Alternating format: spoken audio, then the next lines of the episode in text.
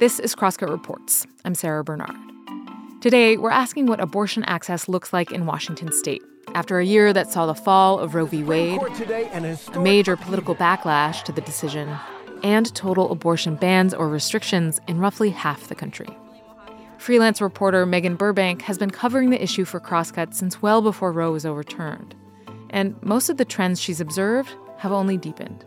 Because Megan says, even while Roe was still the law of the land, many Americans faced uncertainty around access to abortion, and lots of people were already crossing state lines to get it. So, this episode, we take a look at the way that things have changed and not changed after Roe, and where we might be headed.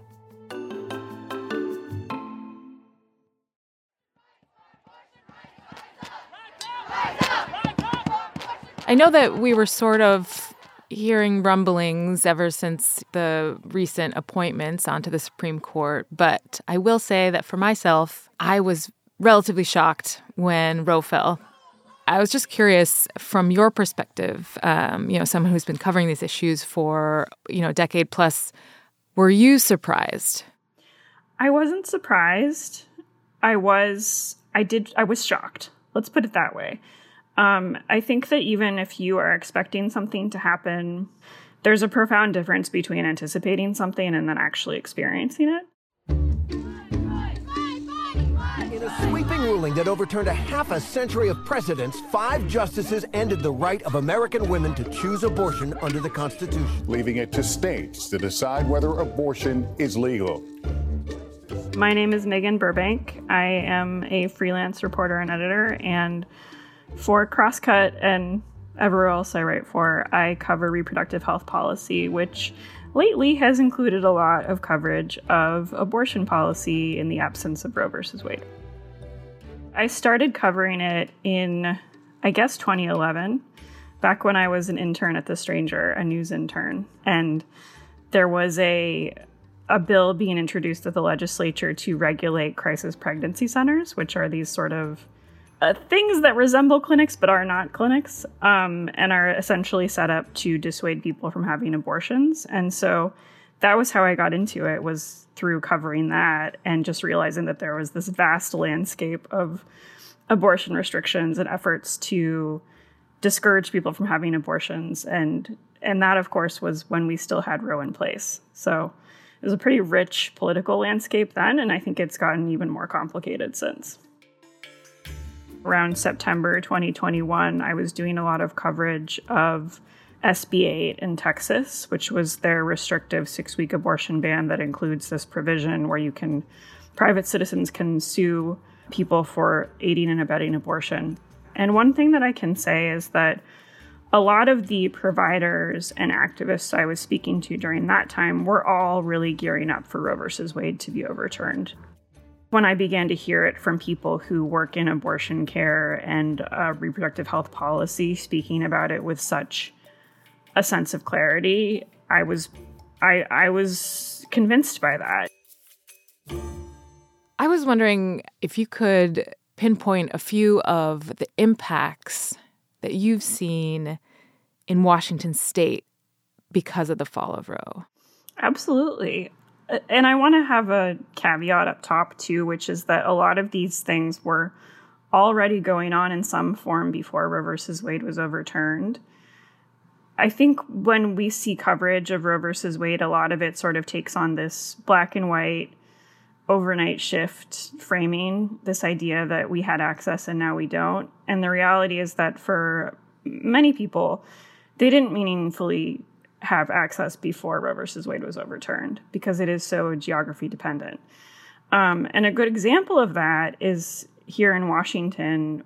We serve and have served for a long time many patients crossing over the border from Idaho there has been a gradual increase, and I would say, and that's tied to Roe specifically because Idaho has three abortion bans. The highest court in the state upheld three separate restrictive abortion laws. Yeah, uh, it's confusing. There's so many. Planned Parenthood versus the state of Idaho. This, of course, over those restrictive abortion laws that became law just in the last year. Yeah, so they have a, a near total ban, which essentially bans all abortions. And then they also have a Texas style six week ban that allows for these sort of vigilante lawsuits.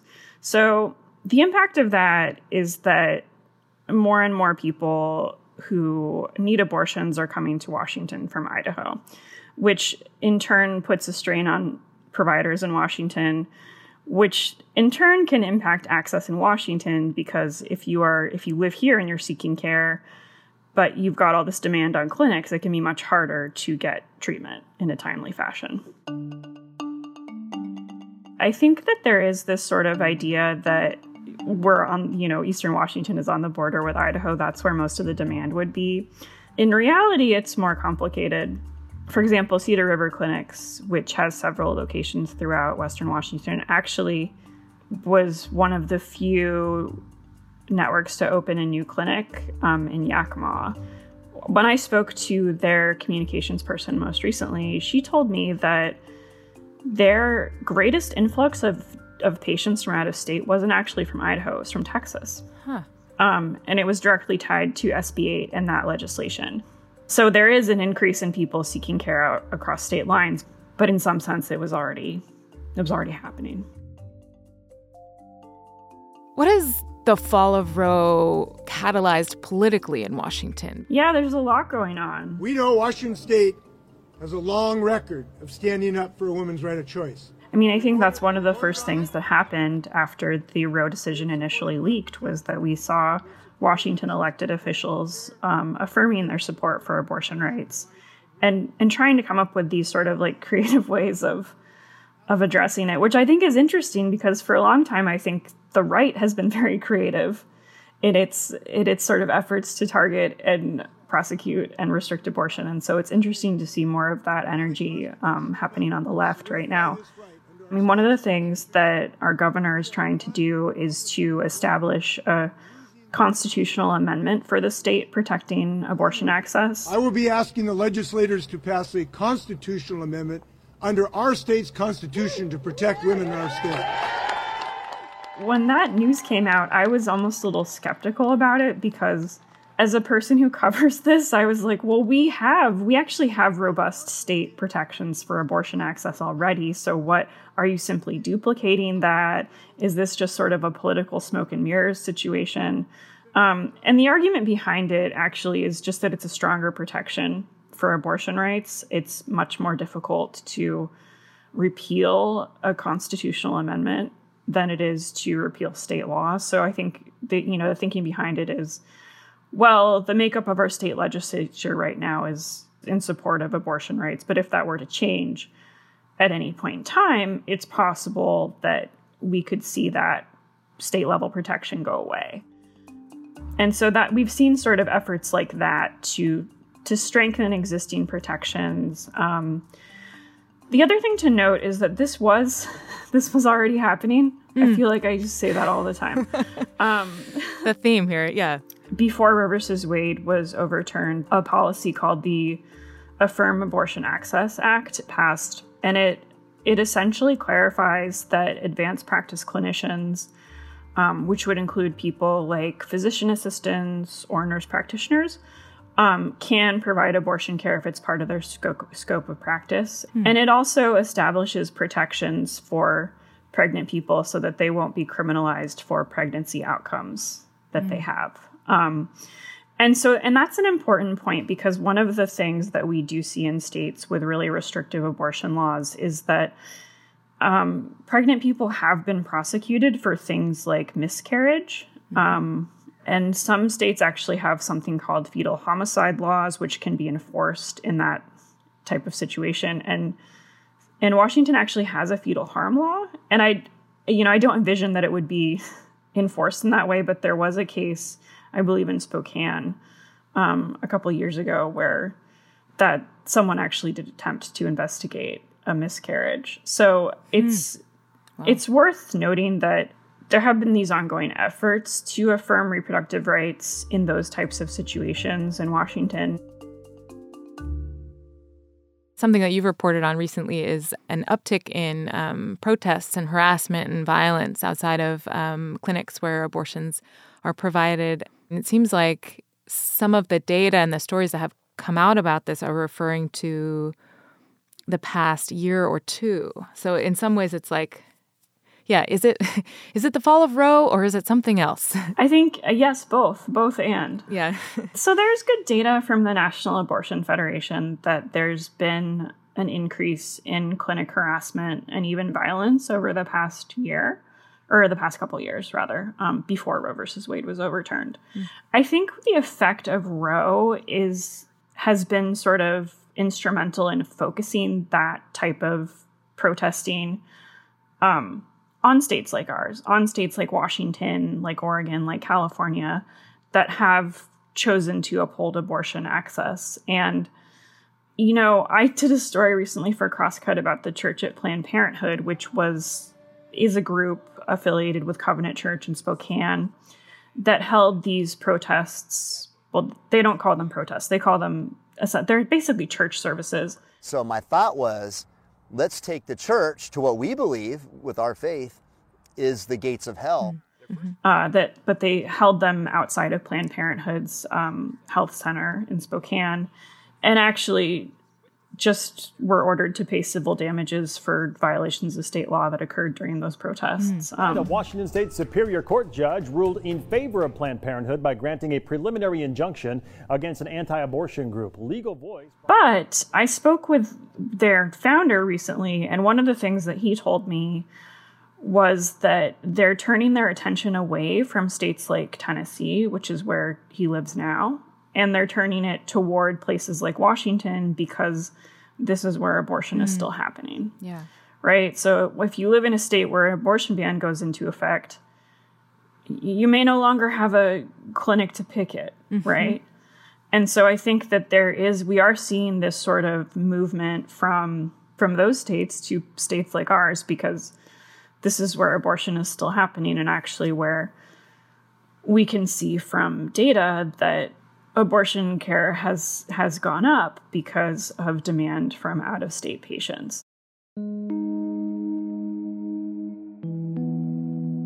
There's something else interesting that you pointed out in, in some of your reporting about some, I don't know, perhaps loose relationship between the rise in violence on the on the right and this kind of protest outside of abortion clinics. Yeah, yeah. You know, a good example of that is so the church at Planned Parenthood, the group does have support from folks like Joey Gibson, who is a, the founder of Patriot Prayer, which is a far right group. Um, and so there is this sort of nexus between sidewalk counseling, um, which is when protesters stand outside of clinics and try to talk people out of having abortions, um, or these sort of more performative protests outside of clinics and this sort of broader right wing agenda, which is rooted in this idea of white nationalism.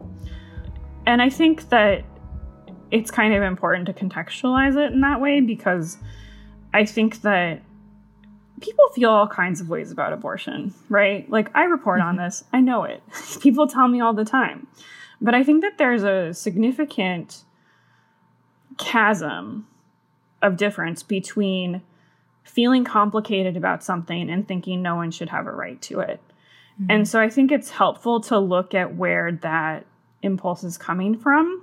And I think for a lot of these groups, it's tied into this broader agenda of this sort this very sort of um, right wing idea of what a what people should do, what a family should look like, who should have rights in this country, and it's also tied into a lot of anti LGBTQ sentiment um, and racism and that kind of thing. And I think it's it's helpful to understand it within that context because, you know, like I said, people people feel complicated about abortion, but that doesn't we don't necessarily see that translate to polling, mm-hmm. right? Mm-hmm. Americans overall do not support overturning Roe versus Wade. 70% of Americans say it should be left to the woman and her doctor.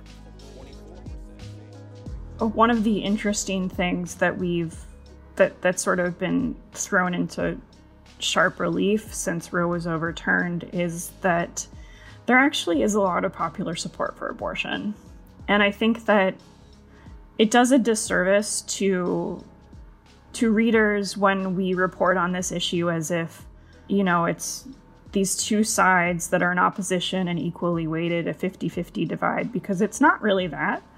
Um, it's actually like the majority of Americans do support abortion access, and there are there are those who don't, right? Like there's this vocal segment of the right wing who are very opposed to abortion, um, and and that's worth reporting on too. But I think a lot of coverage tends to sort of take this 50-50 approach, which actually doesn't represent how most people feel about abortion. The first ballot test for abortion rights, and the answer was clear and it was decisive, and it was in Kansas. Which made abortion rights a part of the state constitution. Voters weighing in in favor of that proposal 55% to 45%.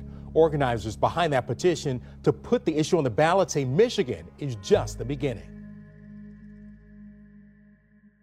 As you look ahead at 2023, which is how is it already 2023? But anyway, um, is there something that that you're going to be watching?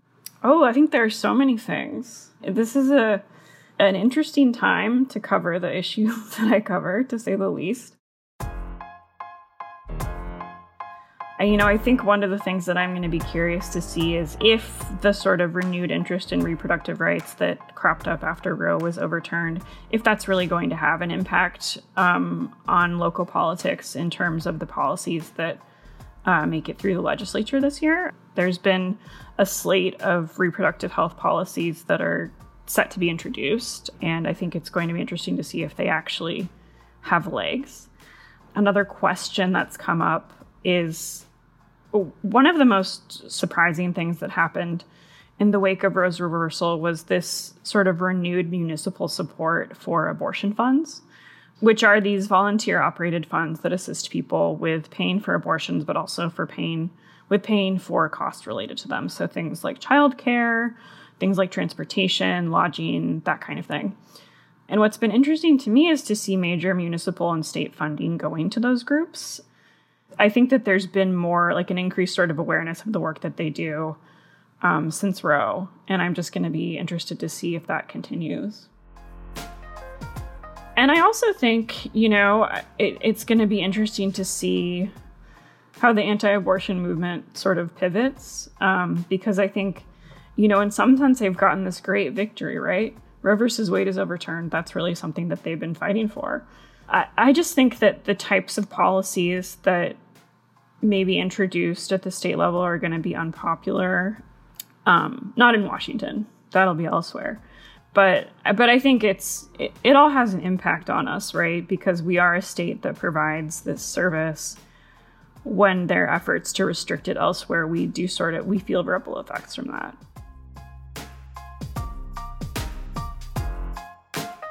All right. Well, great. Well, thank you so much, Megan, for coming in to talk today. I really appreciate it. Thank you. This has been great.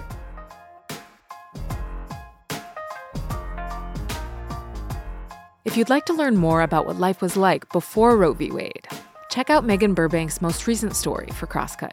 In it, she profiles a Northwest activist and former member of Jane, an underground network of women helping women get safe abortions, even though doing so was a felony. Find it at crosscut.com.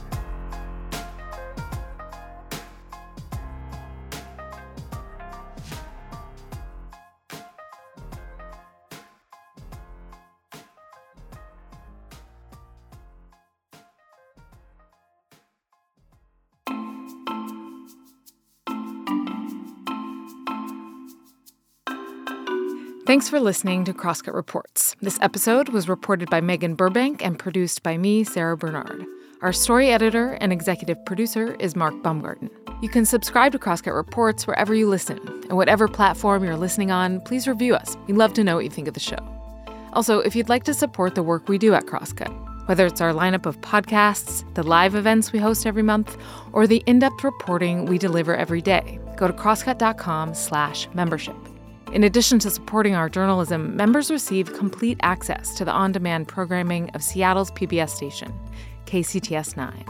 For the latest political, environmental, and culture news from the Pacific Northwest, visit crosscut.com. Crosscut Reports is a product of Cascade Public Media. I'm Sara Bernard. We'll be back soon with another episode.